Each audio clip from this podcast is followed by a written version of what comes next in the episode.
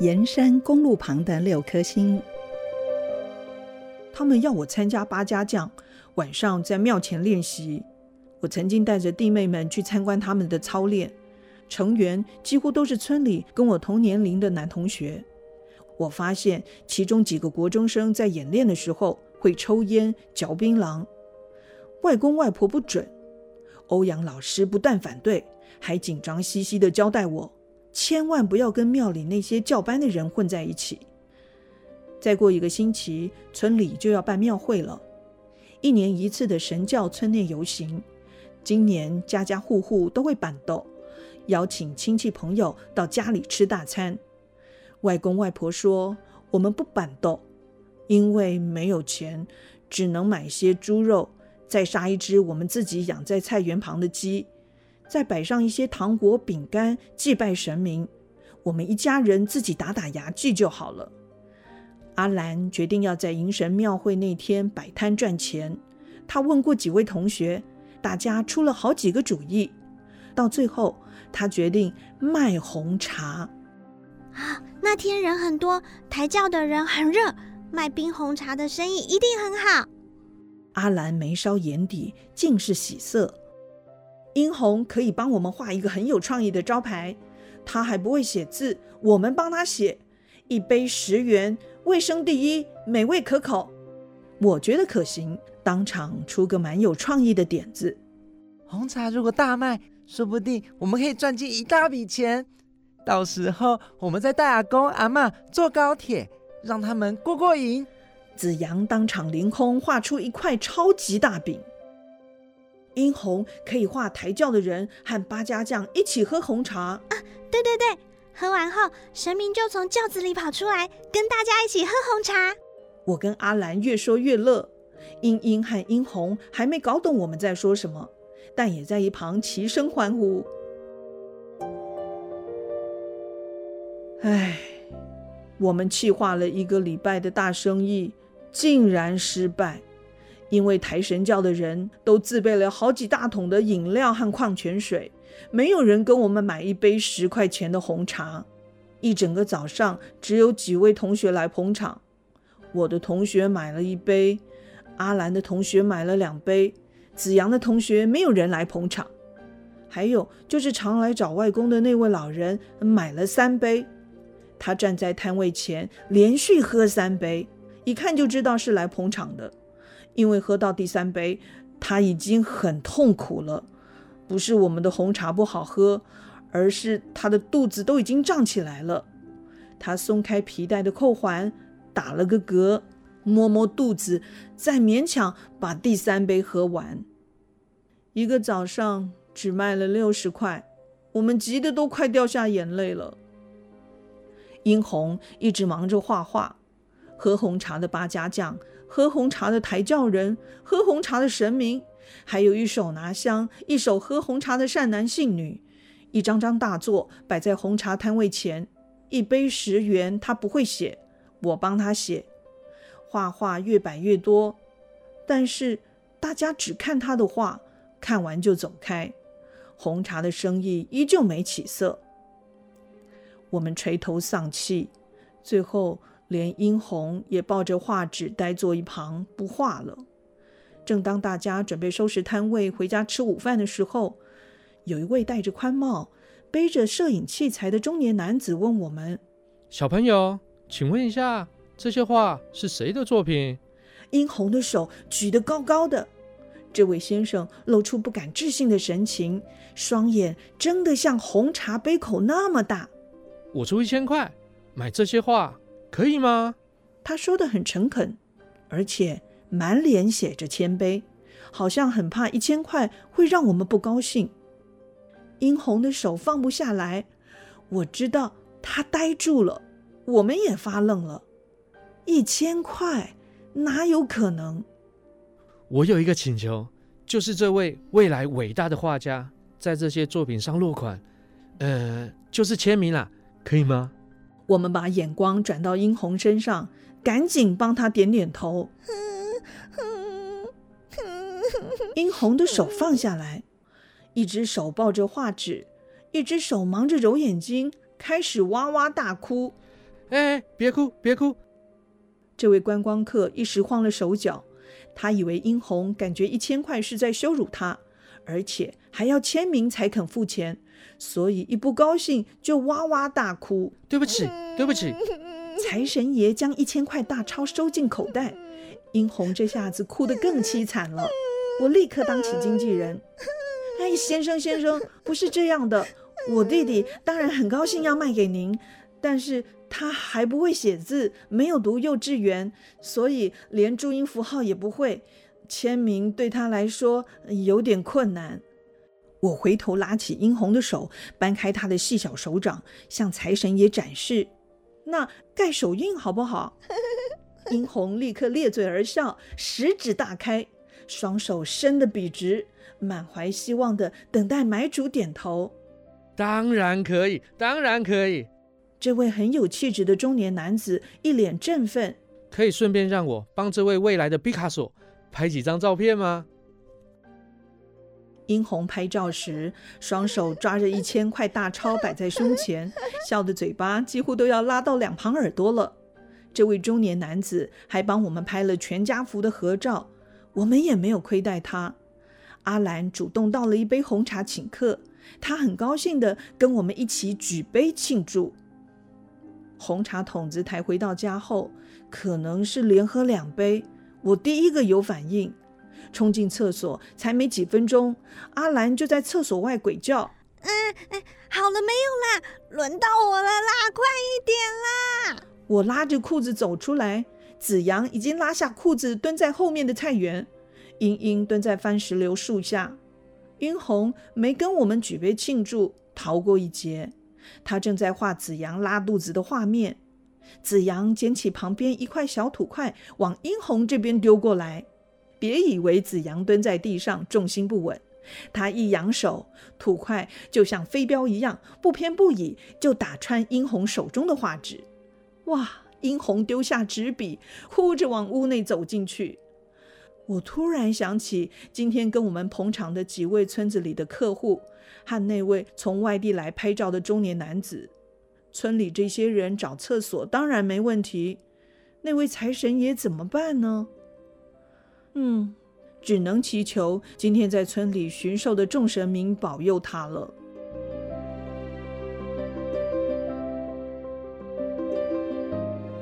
村子里唯一的面摊最近开始卖咸酥斑鸠，生意好的不得了，简直比庙口那摊炸鸡还要抢手。这到底是怎么回事呢？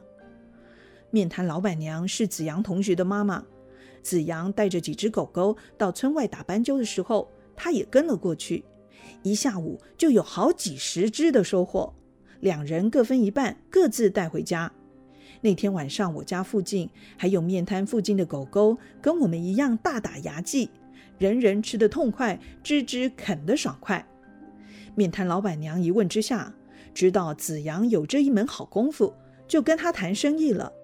子阳，一只十块，啊，你带来这里，不必杀，不必拔毛。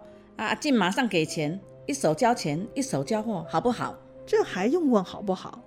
子阳立刻就成了职业猎人，从废弃的甘蔗园打到茂盛的玉米田，从台塘废弃铁道拓展到盐山公路，从满布大小石块的河床追到辽阔的平畴绿野。子阳的猪公铺满，越来越有分量。才几天的时间，外婆就必须再买一只回来给他。外公有没有反对？哈，外公这阵子被邀请到溪底载运沙石，他都会利用空档时间选一大堆圆滚滚的小石子带回来帮子阳补充弹药。这些钱存起来，今年春节的时候带阿公阿妈去高雄玩，还要让他们搭高铁到台北玩，多过瘾。子阳每次丢进十元硬币或百元纸钞时，都会强调一次。让外公外婆感动的眼泪都快要掉下来了。原本说好一只十块钱，后来行情窜升，变成一只二十块钱。是面摊老板娘帮子阳抬高身价吗？该说是，也可以说不是。到底是怎么回事呢？老板娘以一只十块钱的价格跟子阳收购，加工后，村里的人每天傍晚都可以吃到一只二十块的咸酥斑鸠，个个吃得赞不绝口。老板娘也不忘向大家介绍，村子里有这么一位百步穿杨的神射手。后来，一些大人就起哄，开始玩起游戏来了。你一样是一只十块钱交给阿静，啊，我继续做生意。老板娘一心要帮子阳开拓财源，阿静还帮你想到一个好主意哦。大人带着子阳在庙前守候，庙前的电线上如果停着一排斑鸠，有人指明要第几只，子阳就一旦射下那只，一只二十块钱，子阳多赚一倍。出钱的人就带走那只跌落庙前的斑鸠。外公从溪底挑选回来的石头越来越圆，子阳几乎是百发百中。村里的大人玩得乐乎乎，庙前玩得不过瘾。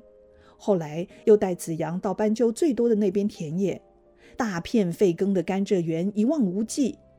大人说有数百公顷，这里的鸟群种类繁多，而且数量惊人。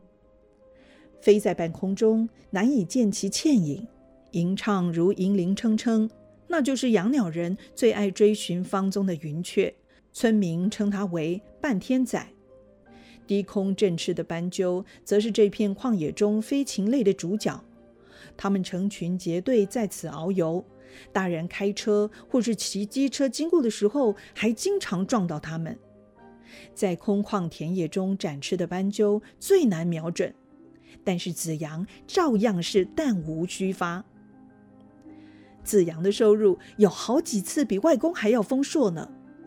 外婆这次不再买小只的塑胶猪公了，他吩咐村里的糖果玩具店帮他订购一只特大号的猪公。哇，外婆从店里扛回来的这只猪公，简直就像一只小牛。呵呵，外公从西地回来的时候。小石头不再只是从口袋拔出来的十来个，而是一整个本机抬下来。唉，原本功课就是一塌糊涂的子阳，这下子又更糟糕了。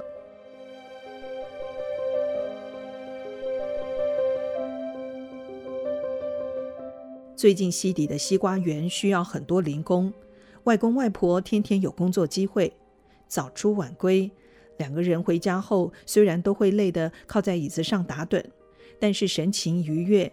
一直空空的茶叶罐装得满满的，我们口袋里也经常有了零用钱。纵使不多，大家也高兴得仿佛自己是个大富翁。清晨的大雨洗净苍穹，太阳在雨后的晴朗天空中显得更加亮丽。我牵出脚踏车。英英脖子前挂着满装乌龙茶的水壶，准备跟我到溪底。外公外婆不爱可乐，他们最喜欢喝这种台湾乌龙茶了。阿兰用冷开水浸泡茶叶，一个小时后，茶水流透着迷人的金黄色。我们五个小孩也常跟着外公外婆喝上一杯。哇，琼浆玉液。来到村外，太阳逆基。小雨又开始漫天纷飞。我骑过香茅田，香茅纤细的身影披挂着一身羞赧的绿意，在雨中展现兴盛的生命力。我骑过释迦园，雨珠如湿了释迦树的脚跟，亮绿的嫩叶随风轻轻抖动。我来到凤梨园，雨珠在丰瑞的针叶弹出旷野之歌。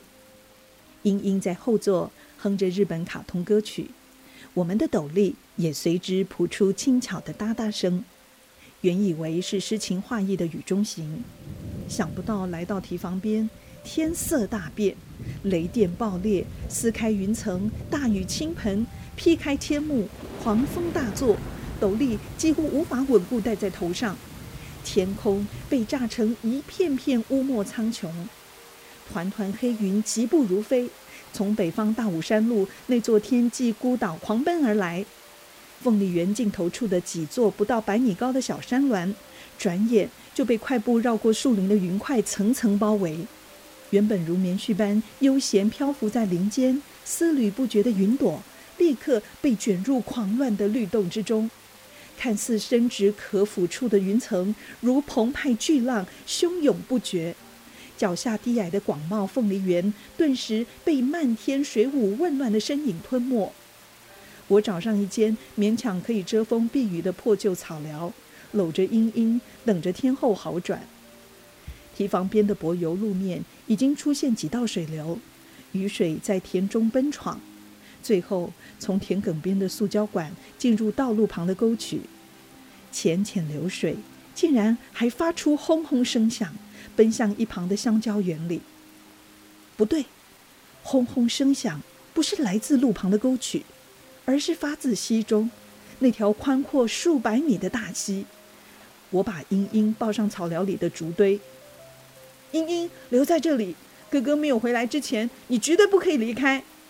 茵茵猛点着头，眼中出现恐惧。我跨上脚踏车，顶着暴雨直冲上堤防。才骑上来，就看见暴涨的溪水围困着一片沙洲，几个大人手臂交缠，紧紧拢靠在一起。阿公、阿妈！我冲下堤防，在车上狂喊。一直骑到奔腾怒吼的水道旁，才跳下车。大人们惊恐的脸上转为欢腾，有人朝我比出打电话的手势。外婆在那一头凄声呐喊。外公挣脱其他人的手臂，捡起小石头，一直往我身上砸过来。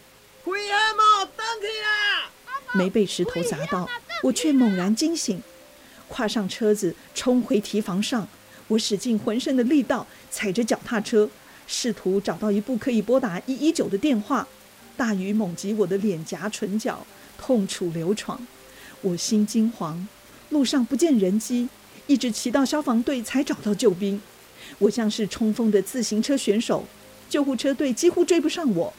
一直来到堤防边的草寮，看见英英还坐在竹竿上，见到我出现，她立刻站在竹堆上振臂高呼。哥哥，看白的哟！他以为我在跟救护车比赛，还站起来兴奋地帮我加油。所有的人都安全回到家，外公外婆感冒上身，两人在房子里搂着被子。阿兰在屋外的火炉熬煮着黑糖姜汁。进房间去，你们又没感冒，这是要给阿公阿妈喝的。他拍拍他们的屁股。把三个坐在火炉边等候喝一杯姜汁的弟妹赶进屋内。云已散，繁星高挂，月亮露脸了。哇，形状真像是一颗浑圆的大西瓜。